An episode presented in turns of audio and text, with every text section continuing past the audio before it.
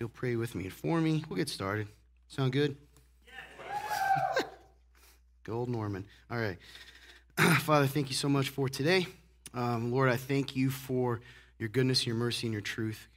God, thank you for your grace. Thank you for what you did um, so that we don't ever have to live in shame or fear. Uh, God, I pray for everyone in this room that may be struggling with either of those things shame, fear, condemnation, uh, bitterness, hurt. I just pray that you would do what you do, Father, set the captives free and heal, restore. And Lord, forgive us for the times that we take our eyes off what's really going on, the truth, and our call to be light and salt in this earth. Um, Lord, I pray hearts would be open, this place would be protected, and God, I pray that you would help me um, to preach your word, and only your word, and I wouldn't get in the way. And I will give you all the glory. In Jesus Christ's name I pray. Amen. All right, how you guys doing today? Well, the good news is, is uh, Austin and Mandy just took the entire sermon. They literally preached a sermon. You guys, why'd I come here? You guys know what Palm Sunday is? I want to tell you. And then on and on and on. And it's a triumphal entry and blah, blah, blah. Anyway, so I, that's pretty much all I got. Um, it is Palm Sunday, and you know, it's one of those things that I talk about this a lot, and I don't glorify this, guys. It's my story. It's part of it. I didn't grow up in church, so the like you guys don't explain a lot of this stuff. You know, when you come to know Jesus, like Jesus, I get that in the cross and stuff. But when it comes to things like Palm Sunday, I had no clue what that was. I just pretended I did every every time, every time I'd pretend or Maundy Tuesday or whatever you call it, right? All these things. Um, so for a long time, even when we started this church, I, I mean, clearly we talked about it, but the, the term Palm Sunday. So I'm going to clearly explain that today, and we are going to talk about it because it is important. Palm Sunday, right? Austin, what is that? I already, already told you, right? It's when Jesus shows up and he's going back to Jerusalem. At this point, he's been kind of wandering around, right? At least that's what the, the disciples thought. Thought there was no real plan here, right? He's wandering around healing and and doing everything he does. And he decides to, um, but we, don't, we know all along that he was heading uh, to Jerusalem. and I think this is important for you to understand kind of how cool Palm Sunday is. Um, I'm just going to give you one section. 500 years before this happened, before Jesus comes into Jerusalem, 500 years, there's a prophet that spoke of the coming king of Israel, the Messiah, right? The Christ. In Zechariah 9, 9 and 10, this is what it says Shout in triumph, daughter Jerusalem. Look, your king is coming to you. He is righteous and victorious, humble and riding on a donkey, on a colt, the foal of a donkey. I will cut off the chariot from Ephraim and the horse from Jerusalem. The bow of war will be removed, and he will proclaim peace to the nations. His dominion will extend from sea to sea, from the Euphrates River to the ends of the earth. Dominion, there's that word again, right? Power, authority. So if you you guys, see, we're really arrogant towards the Israelites and the, and the Jews, right? We just are, the Jewish people, because we go, I would have never doubted who he was. I would have known who he was. Well, if this is the example, if this is the section that you're given, you would probably think the same thing they did. Do you believe this guy is a son of a carpenter, you know, riding in? Yeah, he's coming on a, a that, that part's a little weird. We can all, you know, a colt of a donkey. We're, that's a little strange. But he's probably coming with his army behind him. How do we know that? Because he's breaking bows and he's proclaiming peace and he's giving his dominion, right? He's taking authority. He's establishing the, the kingdom from the ends of the earth. Now I'm going to stop right now. not my notes. I can already tell. You do this enough. You guys got to wake up. Okay? You got you to be here because one, if I show up and do this to you, everyone, Palm Sunday. That's what you're doing. You think I can't see you. And men, let me tell you something. You're the worst, okay? Because you're men and you act like I'm not a man. I know exactly what you're doing when you're going like you're trying to intimidate me from the crowd for some reason, right? I don't know why. You don't want me to look at you, and all that does is make me look at you more, and it's an awkward moment for all of us, okay? So let's shake that off, right? Taylor Swift, shake it off. No? Let's shake this off, okay? You're already here. We already said that. Listen, you made the foolish mistake of coming. You're here. So, unless you're going to awkwardly walk out, which people do sometimes, but you know, depending on where you're at, they're going to see you right? You might as well chill here, okay? And we're kind of on time, which is rare for us. So, right? So if ever, no, no class for that? Yeah? No, on time? So, I'm here with my, my terrible voice. We all got allergies. We ain't feeling good, but it's a good day, okay? It's Palm Sunday. We're going to learn about Jesus. Are we going to sit here staring at me, guys trying to intimidate me, and ladies being slightly irritated? What are we going to do, all right? I suggest we just stay here, choose to be joy, not joyful, that's not a word. Joyful and cheery and move on. Deal? That was the lamest thing. Yeah. Yeah? Or yes or no? Are you with me? All right.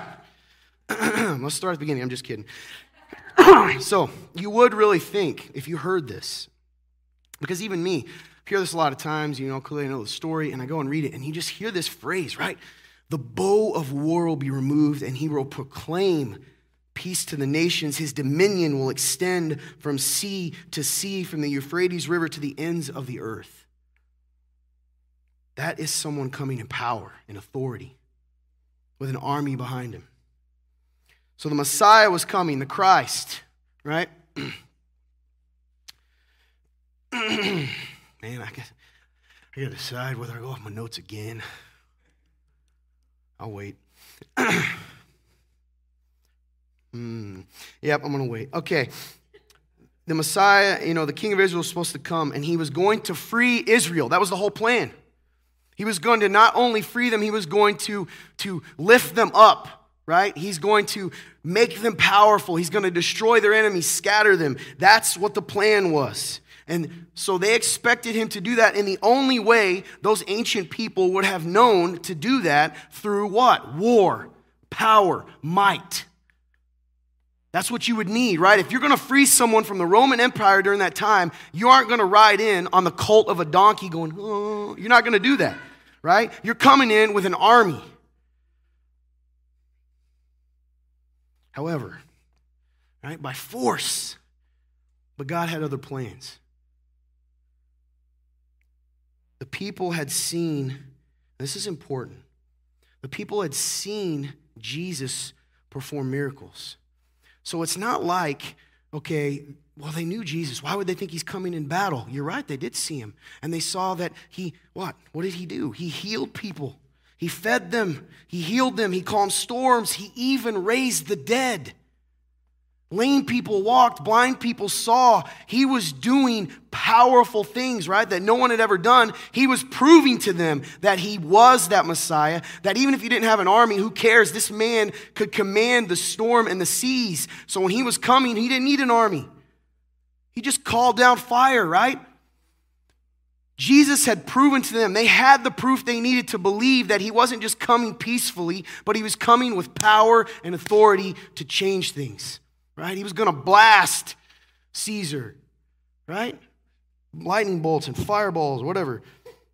They had seen him do this. He had fed them these incredible feats of power that no one had done before. Even the great prophets hadn't done some of the things he had done. He had to be the Messiah, he had to be the king. He had fed them, he had healed them, he calmed storms, raised the dead, he loved them, he gave them hope. This was the time. And now, now, he was finally coming to invade. Right? How incredible. He's coming to the place where our temple is. He's going to start there and he's going to clean out all these Gentiles, all these Romans. We're going to start here and then we're going to expand, right? And the great empire of Israel will begin. He was going to do what clearly God had promised to do for thousands of years, right? 500 years. Now was the good part of the story. Do you know what a triumph is? Everybody's like, triumphal entry. You're like, oh, I get that. A triumph is also was a noun back then. Did you know that? Raise your hand if you knew triumph was a noun. Nice. Two people and me. Three. Okay, great. Nice. I feel like I taught you some. See, Mandy and Austin, you didn't teach them everything. a triumph was a procession, particularly in the Roman times. So, say Caesar came back, right? Julius Caesar from conquering they would have this giant party and parade welcoming back the, the conquering victor. Makes sense? The winner. That's where we get the idea of, hey, we, what a great triumph. What a great, what a great victory. It was a processional, so triumphal entry had a lot of meanings here, right? The triumph of Jesus. He had already won, he was coming, he was victorious. Now is just the proof. Now is the easy part. Now it's time for fireballs, right? So they were celebrating. And you would too. Or would you? Because it's Sunday and half you can't even stay awake. Another, another Christian thing, you guys always confuse. If you're not a Christian, you fall asleep, you're cool. I get it. All right? if you are a Christian, you fall asleep, I'm always like, you know what's odd?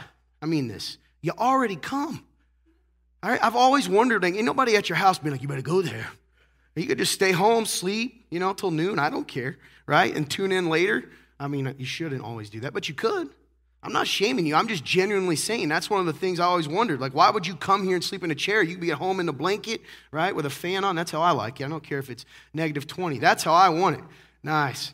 So, you know, you've got sometimes we have this this concept that my job today is to be so exciting that I keep you just glued in naturally. You know why that is? Because you've been brainwashed. Netflix, right? Then it was YouTube. But that's not enough. Now we got to have shorts because it's too, you know, five minutes is too long, right? Now we got to go a minute. That ain't enough. I need, a, I need some fix. I need a fix. So now it's 10 seconds. Don't even lie. I see you all going, mm, mm, mm. I'm at the gym watching people on the treadmill going, mm, mm, mm. Matt's like, not me. Yeah, it is. It's you too, right? got to get your Instagram reels. And so that's what it is. So, like, you've become lazy. You're spiritually lazy too. Me too. You got to choose to do that. You got to choose not to be lazy. You got to choose to listen and, and take this and like take away your arrogance because unless, if you can't pay attention for three hours sermon, I'm just kidding. If you can't pay attention, don't say that you would have been there going, oh, praise you, Jesus. Praise you. Except on Sunday when I'm tired. I bet I slept less than you. You're like, I can tell, Todd, look at you. I know? And I'm just, you know, some of you I've probably irritated already. That's okay, because I was you, so I can say that. I feel like I'm allowed to call you out if I did that. Right? No? Okay. Come on, stay with me today. It's a big week for us. Do you understand that? There's a reason this is a big week. Do you believe that he is who he said it was? Do you believe this happened, or is this just a cool philosophical, feel good story for you to kind of go home and feel right about yourself? Or do you believe that God was flesh, did these miracles, performed these miracles, died and rose from the dead? Do you believe that? Because if you do, right, this is a big week. Everything up until this point, until this week back then, you know, we can get caught up in the Gospels because they're awesome stories, right? And there's people walking around and crazy miracles and Jesus showing how much God loves us. And we forget, did you know that's not the climax of the story? That's not even the good parts. It's not. That's all the, the preface did you know that? That's all the preface. That was just to get us to understand what's coming. That's why he kept saying over and over again, we, he's talking to you, Jesus. Every time I read, he's talking to me, right? When he says, Don't you understand yet? Right? Healing, and they come to him and go, Hey, can I sit your left and your right? Can I do this? He goes, Gosh, you're not getting it. Don't you understand yet? This was all, this was all the setup to this week. And you get the feeling of that in the Gospels. Even as he's healing, like if you're really, and we don't all, I don't always read the Bible with a great attitude, okay? None of us, we don't all do that all the time. But when I'm in that place, I get the sense, don't you, of him, of him, man, this is like, let's move on, let's move on, right? And yet there's also the hesitation of, I don't want to go there, but I want to go there. He doesn't want to go there for him. You know that? For us. And yet, here we are. And if you don't know me, this is, I probably offended you. I'll never see you again. That's okay, so I might as well keep going. When I call out things like sleepiness or like, you know, the fact you're on your Facebook and all that stuff, listen, I'm not like, I am you. I'm, I'm a human. I understand the same struggles. Sometimes I'm watching other dudes in here preach and I'm tired and it's warm and comfortable and they have very soothing voices, unlike me, right? I understand. But when I do it, I'm talking to you about the things I think about myself. I am claiming to believe this. Do you? It's easy to say it.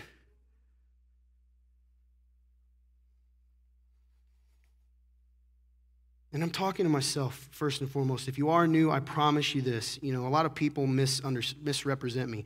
A lot of the bad stuff about me is real, all right? I mean, it is what it is. Why are you nodding at that part? I'm not even at the other part yet. Kaylee's going, boy, that's true. Amen. She I've never seen her nod so, so passionately. Yes, yes, Todd. Tell the truth. But one of the things that I can honestly say, and that's why I, I, tell my buddies all the time, you know, if you're in here and you've heard me say this, you can raise your hand so you guys know I'm not just lying to you if you knew. I talk about pastor talk. It's why I hate the term sometimes because not, not that I'm better, but it's like it comes with this um, expectation.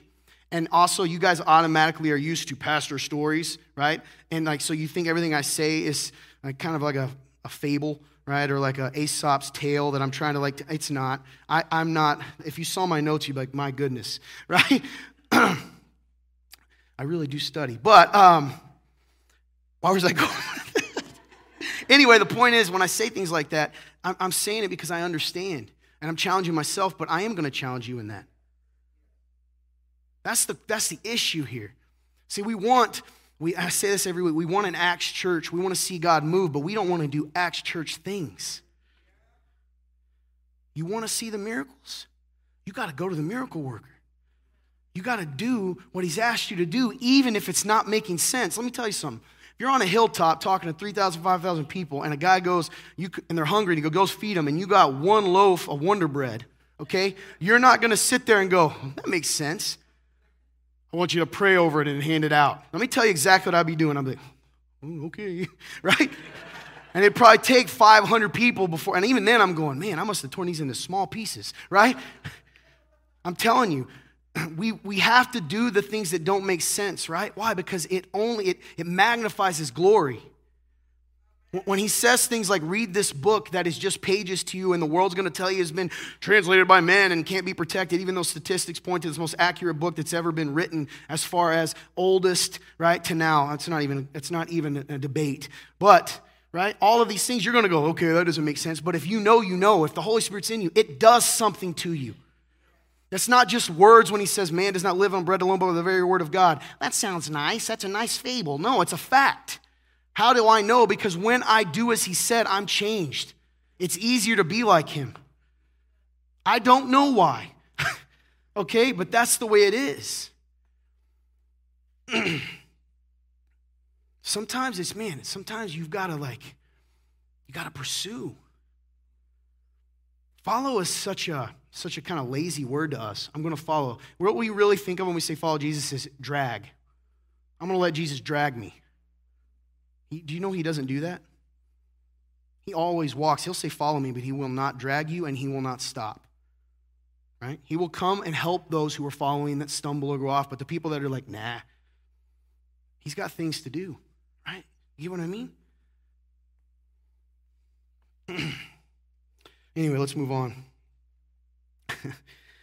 We're going to go through this story a bit, okay? And you know it, but we, we need to remember this. There's a reason the Christian church for thousands of years has taken this moment, this Palm Sunday, and remembered. We need to remember it. Some tradition is good, okay? If you have the gospel, if you have the gospel, if you have your Bible, which I know 90% of you have already read yourself out, you're not going to look up, it's going to be on the screen. Gospel of Mark, chapter 11, right? Verses, and starting at verse um, 1. When you got it, say, I got it.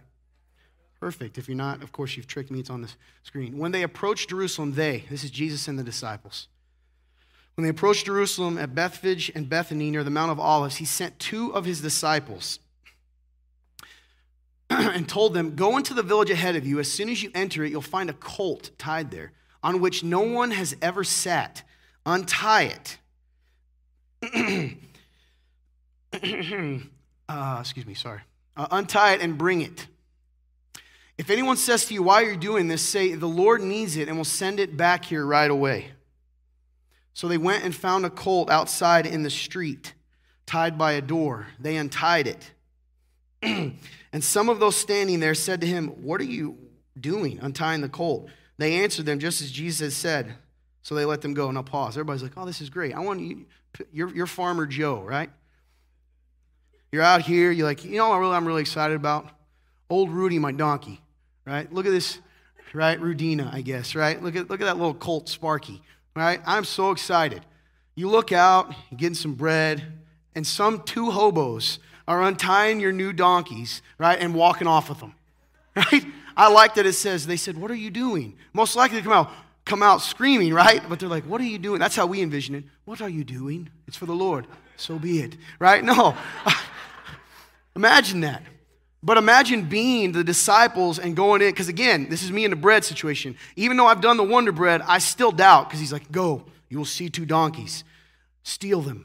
And when they ask why, tell them why, and they will understand. I'd be like, Well, we're going to jail, right? He should have sent Peter. That guy's a whiner. Anyway, sorry, Peter. Uh, why did I look at that? Anyway, anyway, let that sink in, right? But they did, and we'll find out. You know, by the way, this story's in every one of the Gospels. Every one of the Gospels. Okay? And then we're going to hop from gospel to gospel to show you because they give a little more detail, but most of them are the same. All of them are the same as far as it starts. So they found it. He said, What are you doing untying the colt? What are you doing untying the colt? What are you doing with Rudy? Anyway, they answered them just as Jesus said, so they let them go. Imagine that. I would be going, Wait, you're not going to arrest me? No, I'll take it. Why? I don't know. Right? So you take it. They brought the colt to Jesus and threw their clothes on it, and he sat on it. Many people spread their clothes on the road, and others spread leafy branches cut from the fields. Those who went ahead and those who followed shouted, Hosanna, blessed is he who comes in the name of the Lord. Now, this is important. Hosanna, what does it mean? Hebrew phrase that means pray, save us. Save us, pray, save us, Lord. Right? they were referencing a psalm, another messianic verse. The people were letting him know they believe, right? Hey, this we, you are who you say you are. They're, they're referencing it. Blessed is he who comes in the name of the Lord. Blessed is the coming kingdom of our father David. now I'm going to build on this. Go to Luke chapter 19. By the way, the way she said Luke during that prayer, Luke, did you think she's talking to you? Because I did. She goes, Luke, waited 45 seconds before she said anything, right? You're being loud. Anyway, he's like, no, it wasn't. Yeah, you did. Anyway, all right, Muscles McGee, chapter 19. I'm just kidding. Luke chapter 19. All right, and we're going to start at verse 37. Now, this isn't, this is just continuing the story. Look at it that way. now he came down the path near the Mount of Olives, and the whole crowd of the disciples. Remember, at this point, it's not just the apostles, there's a crowd following, right? They're going, man, I can't wait till he starts kicking butt, right? He's going to throw these centurions out. And the whole crowd of disciples began to praise God joyfully with a loud voice for all the miracles they had seen. Hmm. Blessed is the King who comes in the name of the Lord. Peace in heaven and glory in the highest heaven. Some of the Pharisees from the crowd, the religious leaders, said, Teacher, to Jesus from the crowd, rebuke your disciples. Do you know why they said that? Because they knew exactly what the crowd was saying. They were saying to him, Hey, they're calling you the Messiah. Tell them to stop. Tell them to stop. Remember, at this point, he kept saying he would, he kind of tricked them, right? He never lied, but he, he knew what they were trying to trick him into. By the way, it wasn't necessarily a, a punishable by death to claim to be the Messiah. A lot of people had done that. What Jesus did, though, was claim to be equal to the Father. He was God, right? And that was punishable by death. but still, teacher, rebuke your disciples. He answered from the crowd. Imagine that. You probably don't even think he really hears you because they're being loud, right? Rebuke him. He probably looks over at him. He answered, I tell you, if they were to keep silent, the stones would cry out. That's good, man. I could tell him to stop, but right, then the, the nature itself would just cry out. Here they were praising him, the triumph. And how interesting we get a clue right now. Thousands of people. Do you believe there were people here who were fed on the on the mount, on the Sermon on the Mount? I believe there were. Were there people who had seen miracles? Do you think there are people who had heard about Lazarus? There are. We know that because in this section, in some of the Gospels, it talks about that. Because they wanted to kill Lazarus too, because that was proof to them. Right? That was proof of Jesus. So they wanted that they were scheming to kill Lazarus as well. These people saw the miracles, they heard the miracle, heard about the miracles. And it's so funny, isn't it? Did they were they praising him for what he was going to do? No, they were praising him for what he had done for them. Now, keep that in mind when we come to the end here. Because here's the issue, and I'll, I'll give you, you know, it's not my notes, but that's what the problem is with some of your faith, why it's so up and down. You believe faith is just praising Him for the times He answers the way you want Him to answer and does what you want Him to do. That's not faith, that's giving a treat to a dog. Good boy. He's not your dog, He's not your slave.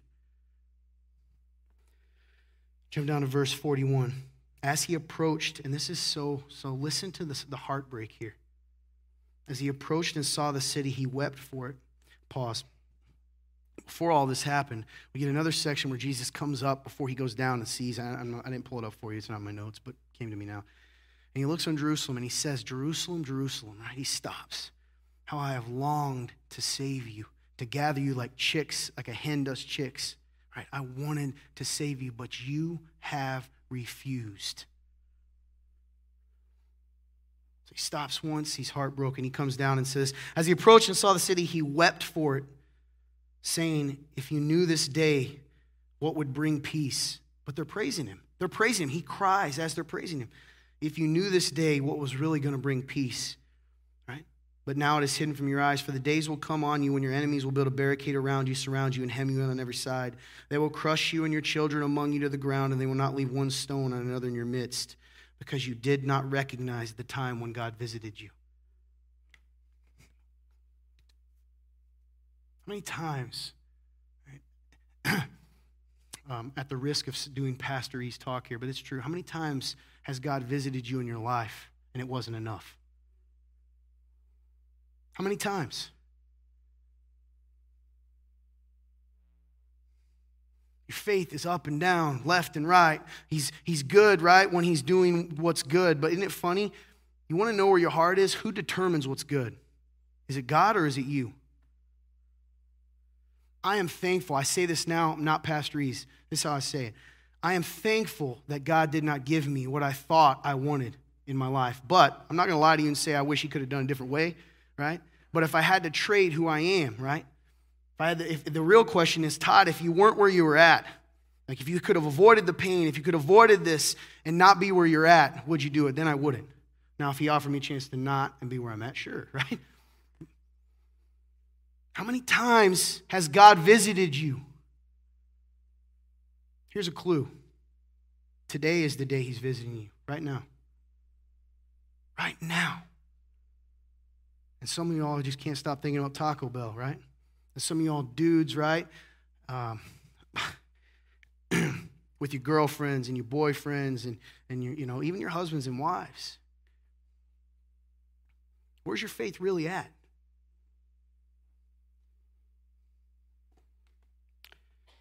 he was heartbroken that even as they were praising him, he, re- he understood they didn't understand. Imagine that. In the middle of being celebrated, he, he, can't, he can't really celebrate because he knows their hearts. You guys sing the songs, right? And you praise. And I can't tell how many times I used to take it personally. man, I love the worship here. Worship's awesome here. I really come for the worship. I'm like, man, really? Right? Like, yeah, this is good. Is that, was that the only reason? I'm not even saying for me. Because then, why don't you just go to a concert every Sunday? Right? It's entertaining to you. The worship is awesome here, man. We are blessed with what we have, but but the reason it's awesome, right, is for you to glorify God. Not to be entertained, right? And some people go, well, then why is it flashy? Oh, be quiet, right? Uh, t- twice. they got to go, man. It's usually the other kids. I can say that to him. We'll wait for you, Jericho. Anyway, he's so mad. Anyway. He really is. All right, but that's okay. It's true. now, you do not recognize him the time when God visited you. Keep that in mind. Because you he didn't do it right, right? He's not doing it right right now. If he was, Steven Furtick would be here. Right? Some of y'all, who is, who is that? Good, great, right? Some of y'all are like, you know exactly, right? He, he, he would be here. But you know you'd be doing? Sleeping. I said, you'd be doing the same thing. You'd be doing the same thing. No, I wouldn't. Yes, you would. Because it's not about the messenger.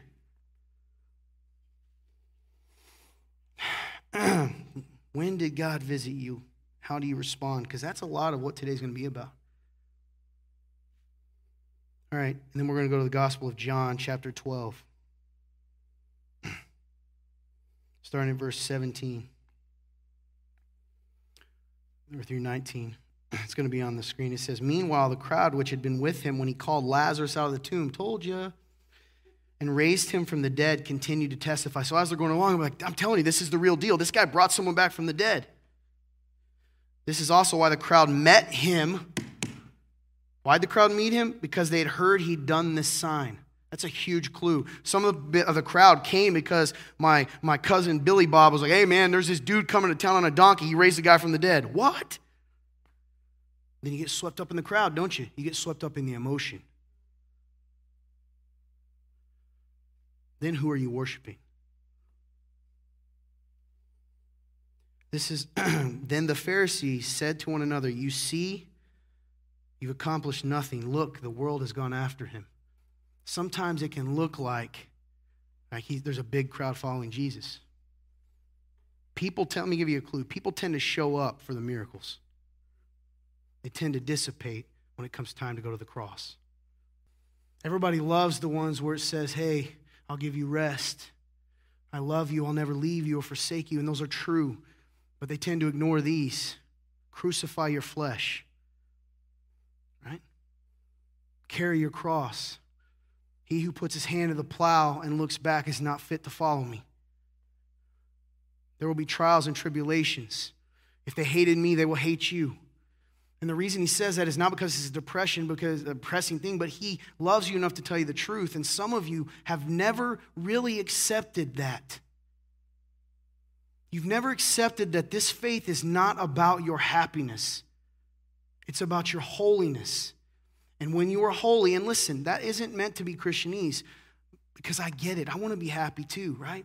But you don't really want happiness because happiness is circumstantial. So, guess what happiness is if you live your life for happiness? You're just waiting for the shoe to drop. So, yes, you're happy when things are running smoothly, but what happens when they don't? And that is life. Joy is what you're after, hope, the promise of what's going to come, a time when you don't have to worry about bad circumstances. That's what these people didn't understand. They thought the point was the miracles. The miracles just pointed to the point. They just proved that he was who he said he was. Why was that important? He had to be the perfect lamb. He had to be. Now, we have the triumph, we have the celebration. And again, they stole everything from my notes, right? To a degree, but this is important. Celebration, excitement, Sunday morning. Right? Yeah, woohoo. Monday's coming, though. Uh huh. They're celebrating the same crowd. Go to Luke chapter 23. This is a big section, 10 verses, starting at verse 13. At this point, Pharisees got what they wanted, the religious leaders. They got Jesus, they trapped him, right? Luke chapter 23. They bring him, they take him and give him to the government authorities. They, and they're saying, This guy is a, he's, he's leading a revolt. He's trying to overthrow the government.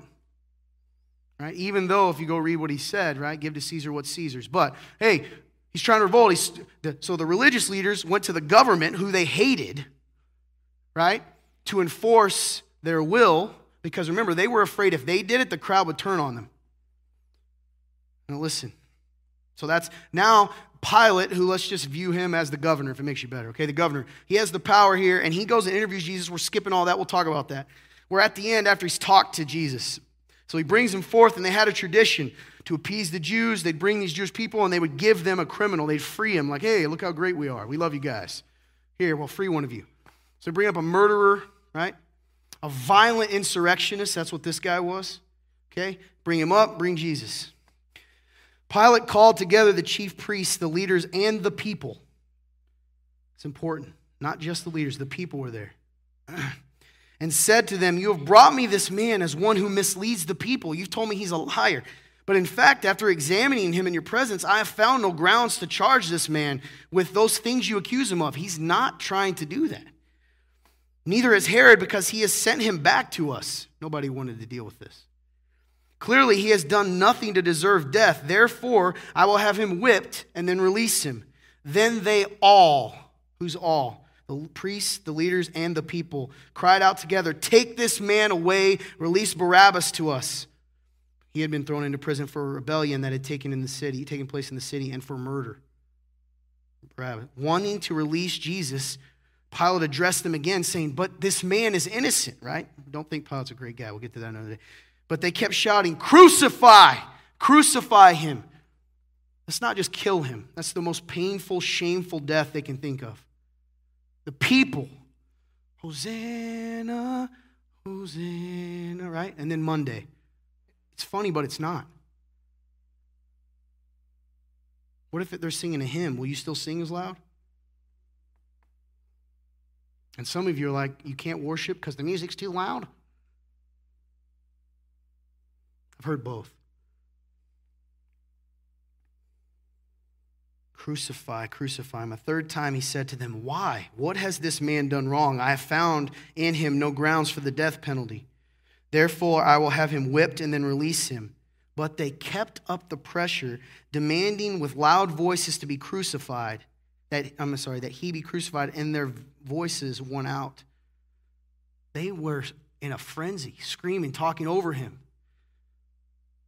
So Pilate decided to grant their demand and release the one they were asking for, who had been thrown into prison for rebellion and murder, but he handed Jesus over to their will.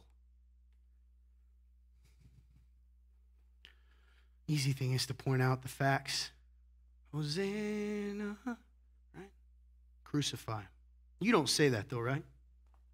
I don't say that with my words.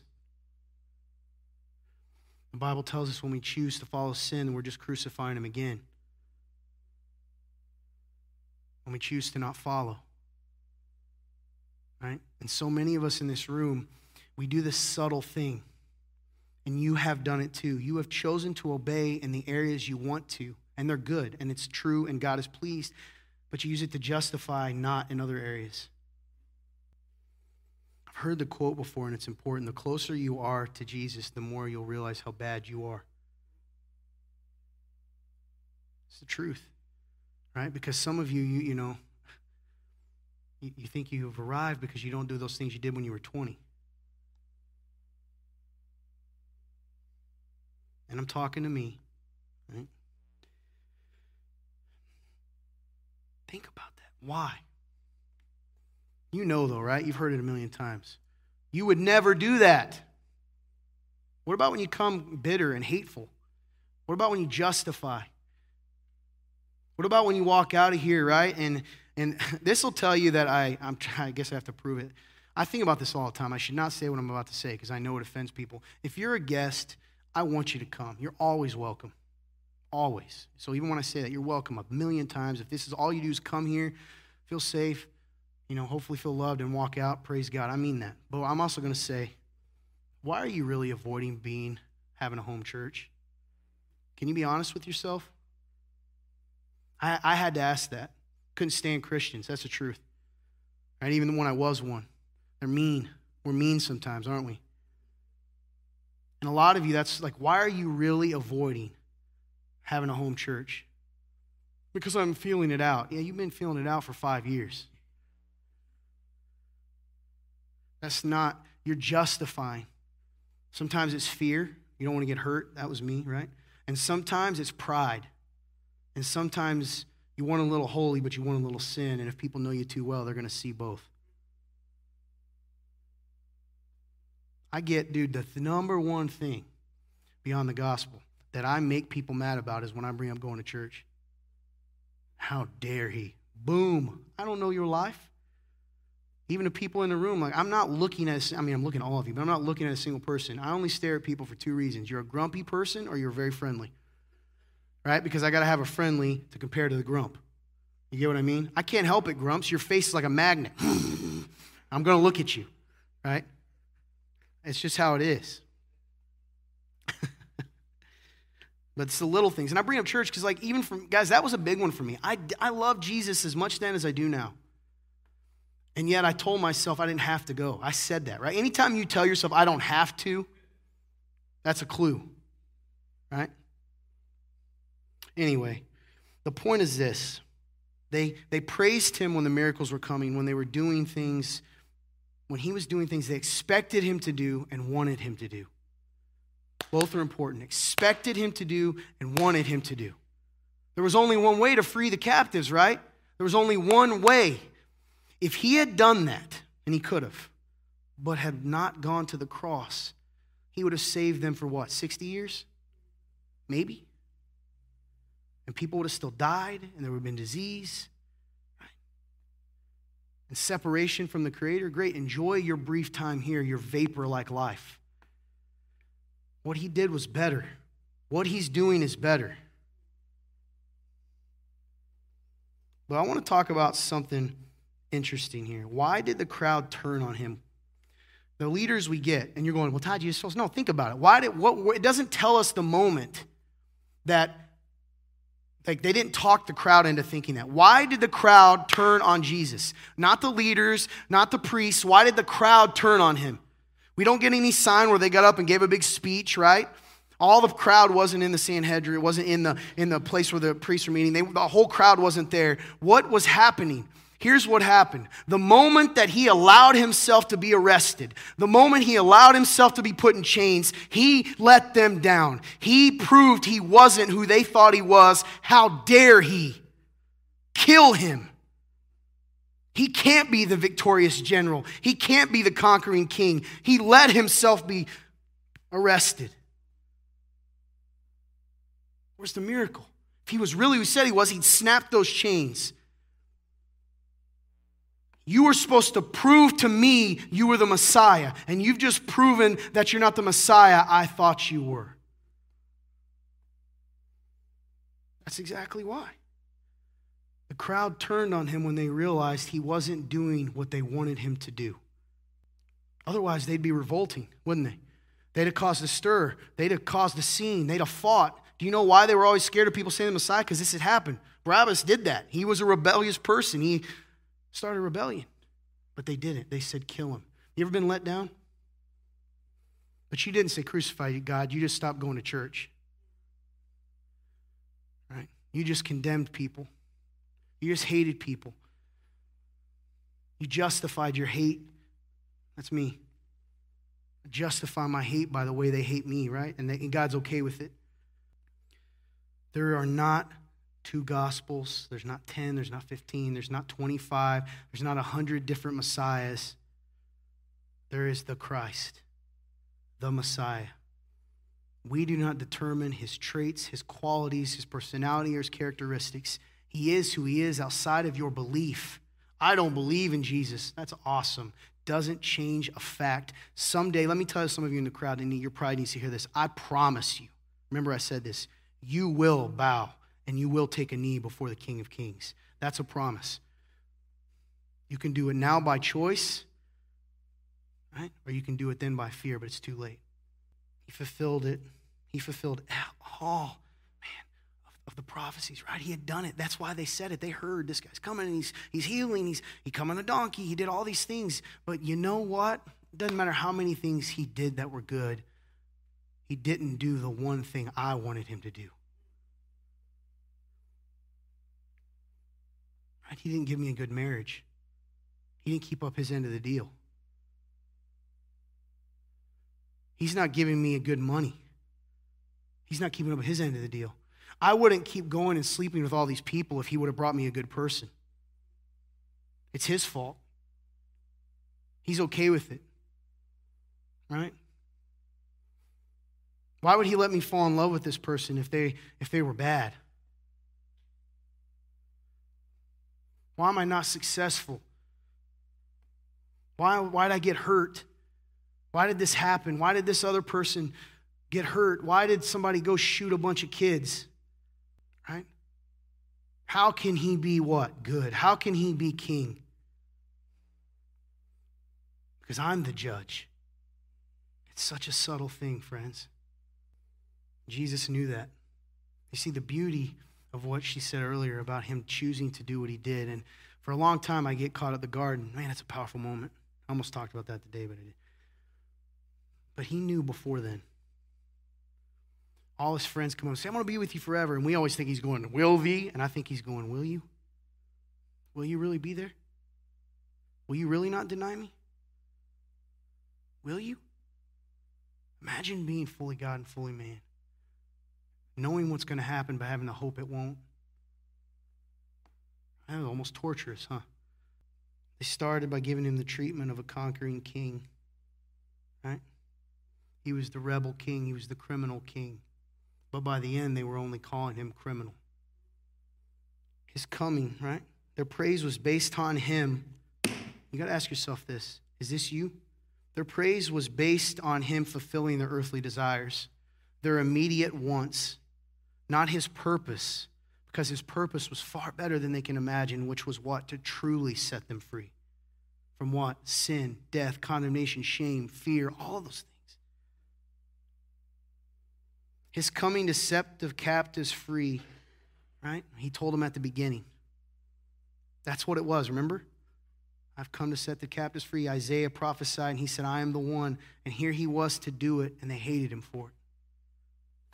All the miracles he did, they didn't understand, were just foreshadowing. Instead of making them trust him more, right? They just, it gave them confidence that in their, you know, I sometimes think some of you in the room view Jesus as the electricity in this room. He's the juice, but you're the one that flips the, the switch up and down. He proved he had the juice, right? But he wasn't listening. He wasn't doing, he wasn't performing. It was just foreshadowing the preview trailer of the movie. And listen, even this is Good Friday, all of it, right? Because I skipped, right? There's a lot of things that happen from the time he comes in, and, and, and that's what this week's about. And he teaches, he has his Last Supper, and he teaches the disciples some really important things. but all of it was just the preview right, of the main show, of the final act, of the climax, which happened on the cross. The greatest moment in our life happened at the worst of His. I often think, you know, everybody wants a different church. We all do. Everyone in this room, whether you're a or not, if you're Christian, you say, man, I want it to be what it's supposed to be. I can feel it, right? You can feel it. And we're waiting for everyone else to change it. We're waiting for everyone else to be different. We're waiting for everyone else, right? But really, we're waiting for God. God, why won't you change your people? Why won't you do it this way when He's already equipped His church to do that? Not our way, His way. And that's the only way. The miracles were just foreshadowing. The trailer of the movie, the sip of what was to come. You know what's crazy is that you live in the aftermath of the climax. You live in the happily ever after. Did you know that? You don't think that because things don't feel that way right now. But that's just because this is all the Shadowlands. This is all, this is the matrix. It's the truth. You're living in the happily ever after. I know it doesn't feel that way sometimes. I do. But someday it's going to be all worth it. And all we have to do is trust and hold on while it happens. I'm not saying this to you today to tell you that going to church, and, you know, I use that today as an example, or whatever the ways that you're mad at him and, you know, and rebelling and all that, like that. He's not going to let go if you've put your faith in him. It's not about keeping that, but it is about his ways the best way. Because how interesting is it that the only way to have real life is to go to the place of death? You Get what I mean? Go to the cross. You have to go to the cross. You have to die to self. That's what he says to live again. You've got to be willing to let go of everything you thought was going to lead to the life, right? The only life. And when you do that, this miracle happens because he gives you real life. It's not easier being a Christian, but it's better. I know that doesn't seem true, but it is, right? And if you know, you know in this room. How can we hurt so much and still praise Him? Because you've seen the goodness of God. The miracles are no longer the reason, right, why you praise Him. The miracles are just a reminder of who He is. Remember, though, this is important, that the crowd that said, Hosanna, Hosanna, were the same crowd that said, Crucify him, crucify him. And the time we only found out when the heat got turned up when, they, when he didn't perform the way that they wanted. So I have two questions today, no simple list.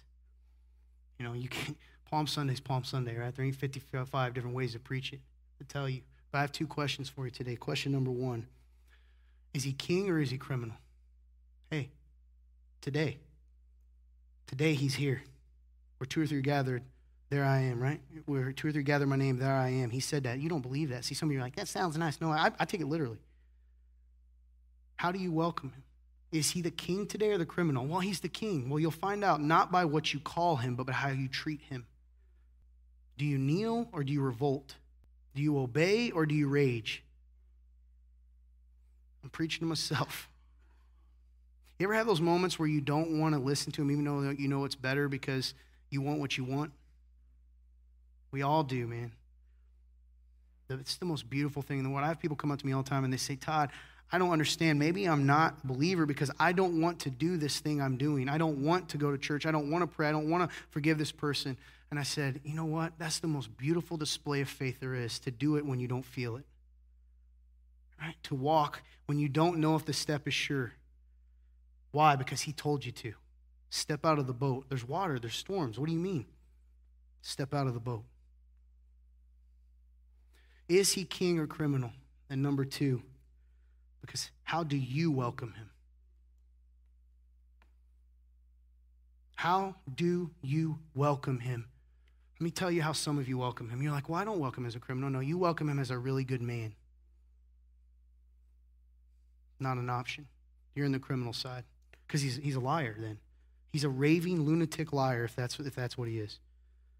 I worship him as, um, you know, I, I, I welcome him as a good role model. Not enough. Well, Todd, I do. How do I know? Because your life, you're still rebellious. You know the reason I really push buttons to irritate people is not because I like to make you mad. I actually hate it. I would love to make you happy and then like me. That would be awesome. but I do it because I want to poke those areas that aren't obedient. Because, see, modern Christianity's tricked us a lot. Let me give you an example. Some of you believe that as long as your spouse is happy, you're following God. Well, Todd, I thought you. No, no, no, I didn't say go hate your spouse. See, honey, I don't ever have to love you. That's not what I'm saying. Some of you think that if you got a boyfriend or girlfriend that goes to church, that you're, you're, you've, you've welcomed him as king. That's not true. Right? Well, you don't go as far with your boyfriend, girlfriend as your friends do, so you, he must be king. No. Well, their parents go to church. Huh? They must be solid. King or criminal, how do you welcome him? How did you welcome him when he first came? When you accepted him? But how do you welcome him this week? How did you welcome him this month? How did you welcome him this morning? And how do you welcome him now? Because every time you sit in that seat and he's telling you, go, pray, confess, ask for help. Right? It's not because it's magic words. He hears you there. It's for that pride to be laid down. And every time you say no, he's just a criminal. Whenever you listen to him as a suggestion, he's just the criminal king. He's just the revolt leader. He's just the rebel leader. You'll do it right until the moment when it's like, okay, whoa, whoa, whoa, I don't want to get my head chopped off either, right? Take that guy. Is he king or criminal? Right now, that, that feeling you have in your heart, the answer that came, that's the answer. I'm serious. And if it's criminal, his point today is not to shame you. It's not. Because here's the beauty of Jesus. Even when it feels scary and hard and tough and it doesn't line up with what you want and what the world says, right? All of those things, his way, the king's way, is the best way.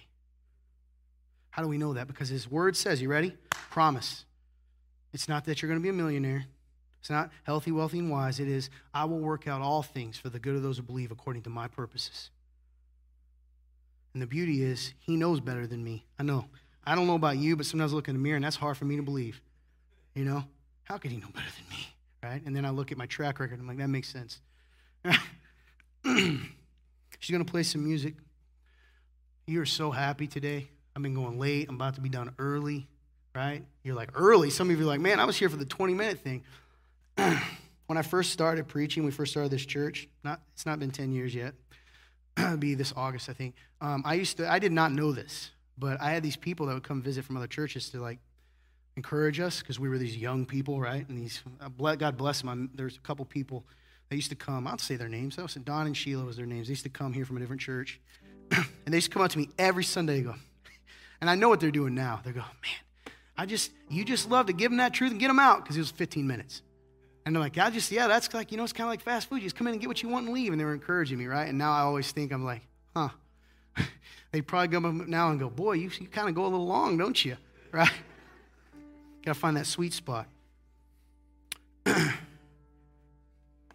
Just encouraging you that maybe someday I'll go back to that 15, 20 minute one. Yeah, listen. How do you, I want you to hear this today. Palm Sunday. It is for us to be excited because the King did come. And we live in the happily ever after, and the King came, and we are the ones right, who lay at our feet today. And I, now you are the saints who, who praise Him. Hosanna, Hosanna, hallelujah. Hosanna, right? Do this for us, hallelujah, is I know you will. I know you have. We celebrate what He did for us, what He's done for you, and some of you in this room, what He's offering you today. How do you welcome Him, though? This month, this week, today, is He your King, your Lord, your God, or is He a criminal? Well, He's the criminal king, it's not an option. Is he the king or is he a criminal? And here's the thing about us humans. We have this weird place where we'll say, Lord, you can be king of this part of my life, right? And you can be king of this part of my life, but this part of my life's off limits because I don't trust you. What are we saying in that moment? He's a criminal because only a criminal would do something bad to us, right? Right? He would he would come rob you. He told us that. He said, Listen, the thief comes to kill and steal and destroy. I've come to give you life and give it to the full, abundantly, overflowing. So, what areas in your life, some of you are like, oh, I definitely, and you do, praise God, and He's proud of you, but what areas are you holding off? Are you saying, nah, there's yellow tape here, you can't come in here? And the thing is, that doesn't hurt Him. He's not mad at you, it hurts you.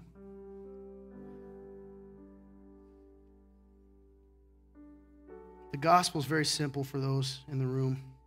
God made everything, He made it perfect. He created you and me, and he made this world beautiful, and he said it was perfect, and he said there's one rule. There was only one. I'm God and you're not. That's it. You listen to me, I'll tell you what right and wrong is, and guess what we did?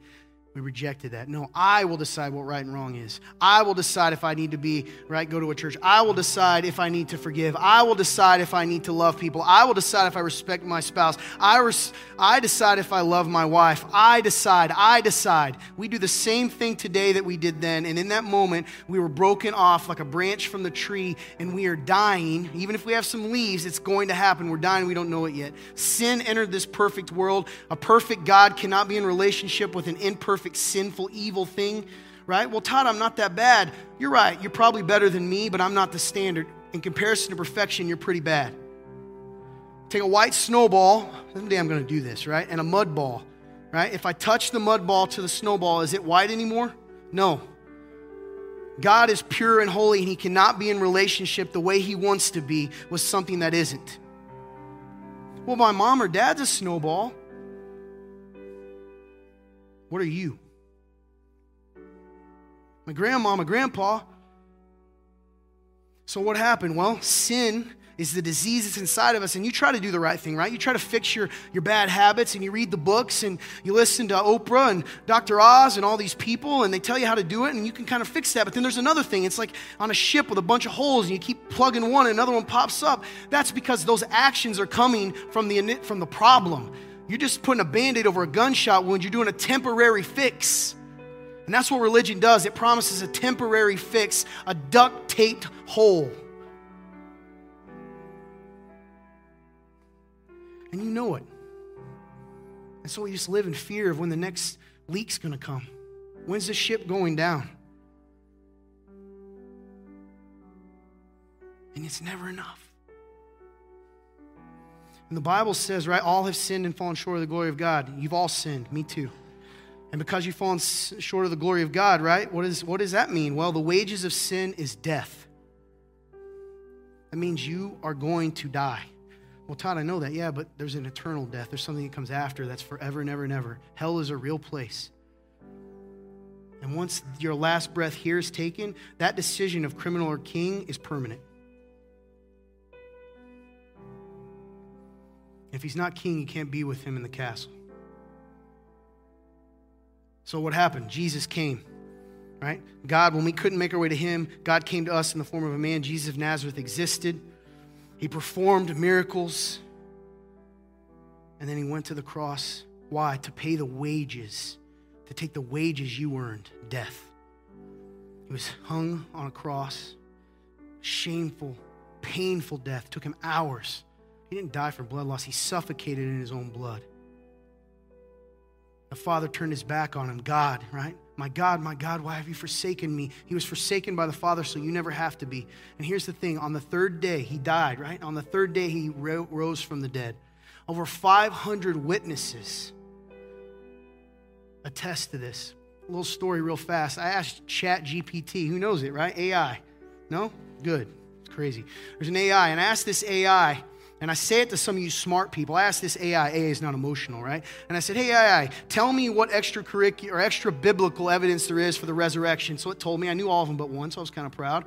And then I said, hey, AI, based on the evidence, give me your opinion on the resurrection. And it said, well, as an AI, I can't, I can't, right?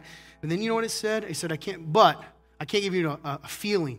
But based on the extra biblical evidence from both Christians and outside, it lends credence to the validity of the resurrection of Jesus Christ. An AI machine said that based on the evidence given, but some of you are too smart. You don't believe me? I got it on my phone right now. I'll show it to you later. Come ask me. I screenshot it. Nobody can take it away. Eat that, Musk, right? My point is, it's real. And if it's real, then you have to respond, and no response is a response.